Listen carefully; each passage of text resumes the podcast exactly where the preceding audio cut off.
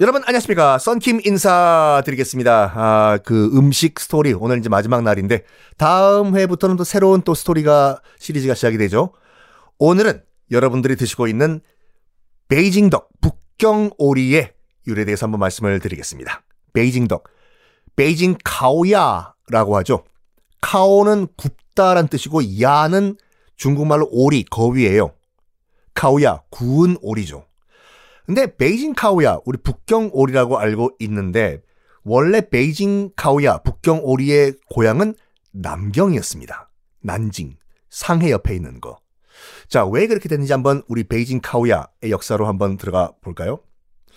옛날 옛날 그러니까 뭐 기원 후 한 500년 우리나라는 이제 고구려 신라 백제였을 때 삼국 시대였을 때 중국 대륙은요 남북조 시대였어요. 양쯔강을 기준으로 해가지고 북쪽은 선비족이라고 하는 오랑캐들이 지배하던 시절이었고 남쪽은 이제 한족들이 통치하던 시절이었거든요.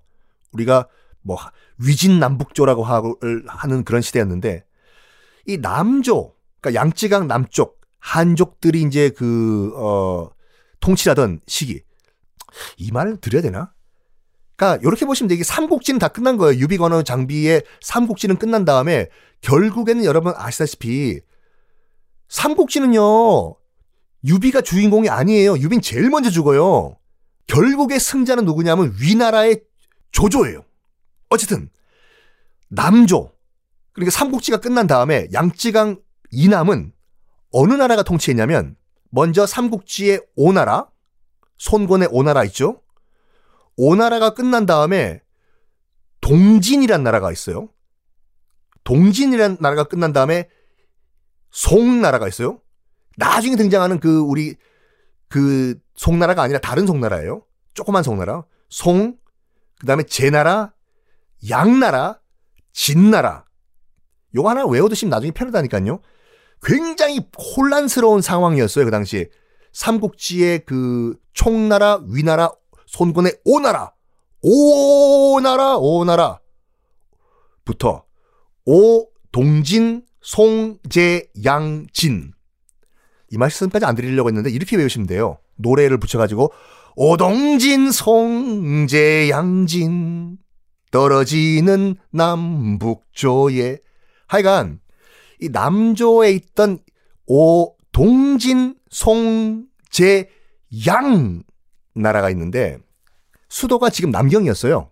그러니까 지금 남경인데 양나라 뭐 우리나라와 무슨 관계입니까? 양나라는 우리 나라와 굉장히 교류가 활발했던 나라였어요. 어느 정도였냐?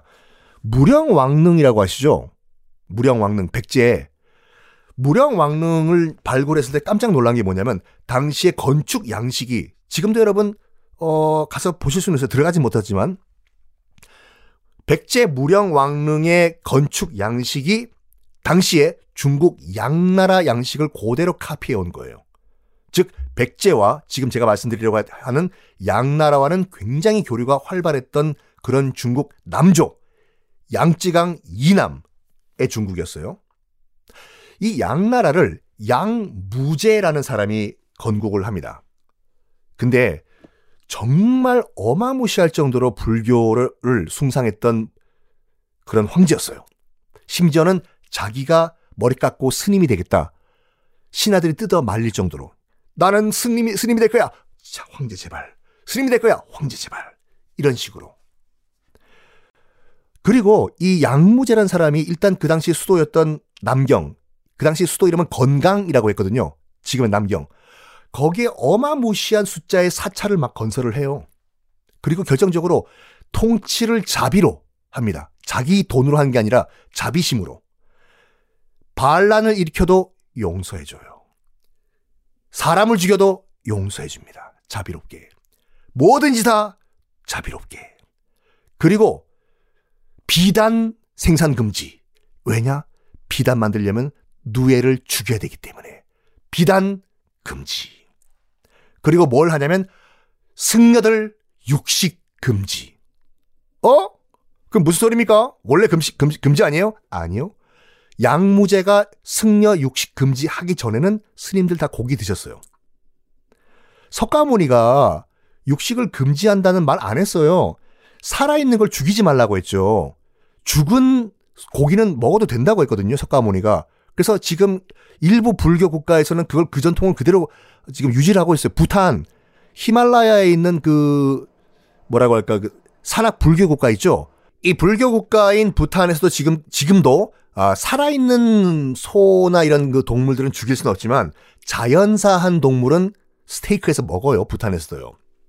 심지어 석가모니도 도, 어떻게 돌아가셨는지 아십니까? 돼지고기 드시고 식중독으로 돌아가셨어요. 아, 진짜? 아, 진짜로요.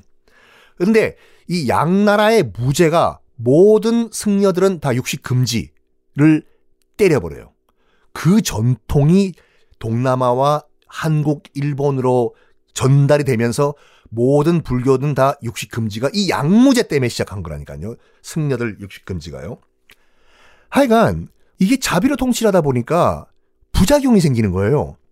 너도 나도 반란을 일으켜. 왜냐면 반란 일으켜도 봐주거든. 자비로 통치한다. 그러니까 너도 나도 여러분 같으면 반란 안 일으키겠어요? 에이 한번 찔러다 볼까? 반란 일으켰다가 잡혀도 풀려난다고. 마구마구 마구 반란이 일어납니다.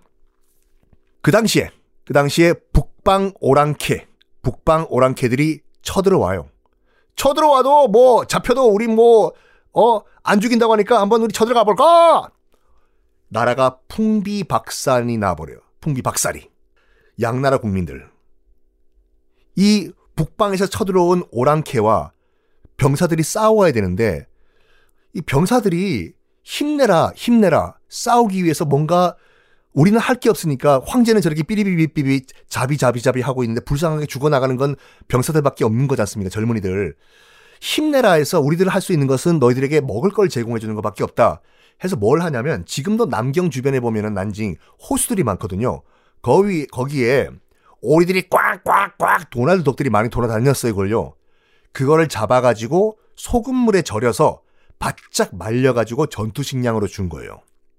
먹고 결과적으로는 싸워서 오랑캐들을 무찌릅니다. 그때부터 양나라와 남경, 그러니까 양찌강 밑에에서는 공식적으로 이제 군사 식량이 돼버리거든요. 납작하게 눌러가지고 말린 소금물에 절인 오리가. 자, 이 오리 요리가 그래서 이제 어, 이 양찌강 이남에서는 토속 음식이 되는데 이게 북경으로 갔냐? 나중에 또 시간이 흘러가지고 원나라를 멸망시키고 명나라를 세운 주원장 아시죠? 주원장. 주원장이 어디다가 명나라를 세웠냐면 남경에 세웠어요. 많은 분들이 이제 명나라의 원래 수도가 베이징으로 알고 계시는데 베이징은 나중에 이제 그 이사 간 거예요. 원래는 남경이 수도였는데 주원장께서 또 원래 거지 출신이잖아요. 부모님들 다 굶어 죽었어요, 주원장. 어렸을 때 썩은 두부만 먹고 연명을 했어요. 그래가지고 나, 온게 취두부라는 그러니까 지금 저기 냄새 어마무시한 중국 가면 그 썩은 두부 먹지 않습니까? 그게 주원장이 처음 먹기 시작해서 그 먹는 전통이 된 거거든요. 그런데 이렇게 취두부, 썩은 두부만 먹다가 황제가 된 이 주원장. 남경의 전통 음식이 뭐라고? 네, 오리오리라고 합니다. 갖고 와봐. 먹으니까 샤라라라라라 꽉꽉 너무 맛있는 거죠. 이거를 오리오리를 앞으로 명나라 황실의 공식 음식으로 만들어라 해. 허! 된 거예요. 그런데 개국 초기에 명나라가 굉장히 뭐라고 할까 그 정치적 변화가 많았어요. 주원장에게는 여러 아들들이 있었는데 여러 아들들이 있었는데 주원장은 다음 황제로 자기 장남을 앉혔어요. 근데 장남이 일찍 죽어버려요. 그래서 어쩔 수 없이 그 장남의 또 아들, 자기 손자죠. 손자를 황제로 딱 앉혔어요. 그걸 보고 있던 다른 여러 이제 그 자기 아들 다른 아들들 새 황제의 삼촌들이죠. 뭐야 이거? 아니 형이 죽었으면 아니 우리 동생들이 좀 황제하면 안 되나? 어? 아 이거 참 딱 그거라니까요. 수양대군 조카 죽이고 삼촌이 왕 된 거. 고대로 카피해요. 당시에 연왕 주체란 사람이 있었어요. 연왕은 연나라 지방의 왕이라고 해서 그 당시 이제 그 주원장이 뭘 했냐면 왕자들 불만 재우기 위해서 뭐 여러 지방에 너 가서 왕해. 무슨 너 저기 가서 뭐 왕하고 너 저기 가서 왕하고 뭐 해요. 주체라는 아들이 있었어요. 어, 그거 권력을 주체 못하겠네! 가 아니라 주 원장이 주시잖아요. 성이 주시고 이름은 채예요. 주체. 그러니까 지금의 베이징 지역. 거기에 연나라였거든요. 거기 가서도 왕해. 그래서 연왕 주체예요. 야망 덩어리였어요. 수양대군과 같이. 뭐야?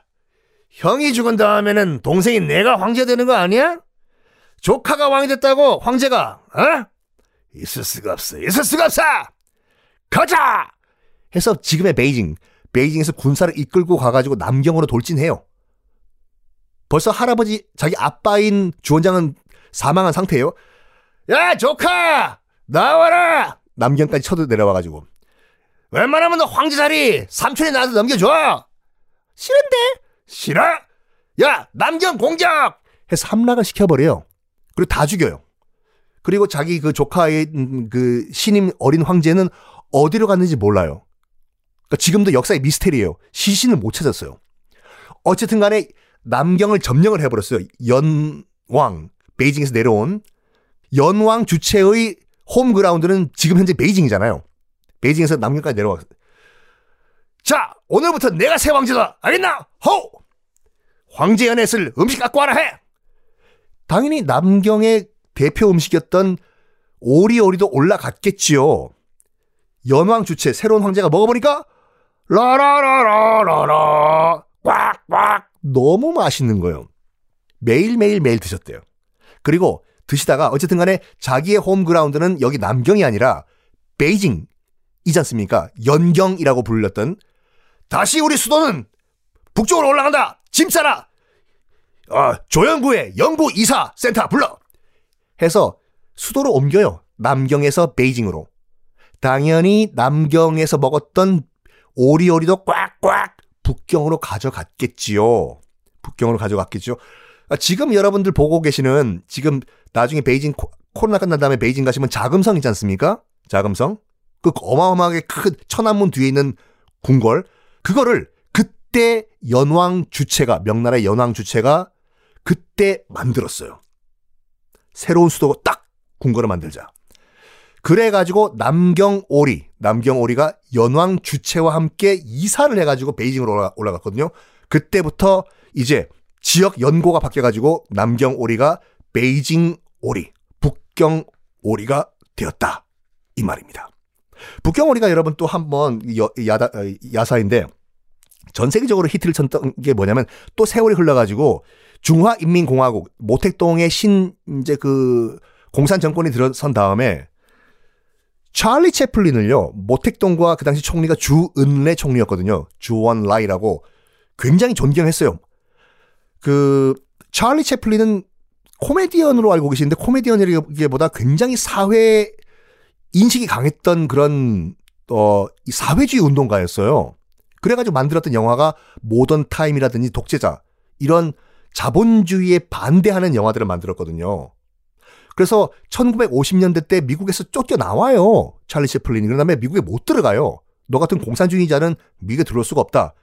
그래서 나중에 그 스위스인가 유럽에서 사망을 해요. 찰리 채플린은. 이런 찰리 채플린을 모택동과 주은래가 굉장히 존경했어요. 자본주의를 싫어하니까. 초대를 한 거죠. 베이징으로. 앉으십시오. 찰리 채플린. 来 来. 우리 베이징 대표 음식 갖고 와라 해. 베이징 덕 나왔겠죠. 드셔보시라고 해. 이게 베이징 덕이란 요리라 해. 찰리 채플린은 안 먹어요. 왜 안 먹냐? 이런 말을 주은래한테 했다고요. Um, I am 지금부터 우리말로 할게요. 내가 그 오리 걸음 뒤뚱뒤뚱 해서 내가 오늘 이 자리에 왔기 때문에 난 오리한테 은혜를 입었기 때문에 오리오리 뭐 먹습니다. I'm sorry 이런 말을 해요. 그랬더니 주은래가 정말 현명한 말을 하는 거 뭐라고 얘기했냐면 당신이 흉내낸 것은 미 제국주의의 오리였고 지금 앞에 있는 것은 우리 신중국 공산주의의 오리이기 때문에 드셔도 된다. 해서 찰리 채플린이 먹고 너무 맛있어가지고 전 세계적으로 소문을 내가지고 이게 전 세계적인 음식이 됐다라는 건 야사였습니다. 자 지금까지 북경 오리, 베이징 오리에 관련된 간단한 역사였습니다. 자, 음식의 세계사 읽고 다음 시간부터는 또 새로운 시리즈 여러분과 함께 들어볼까요? 안녕!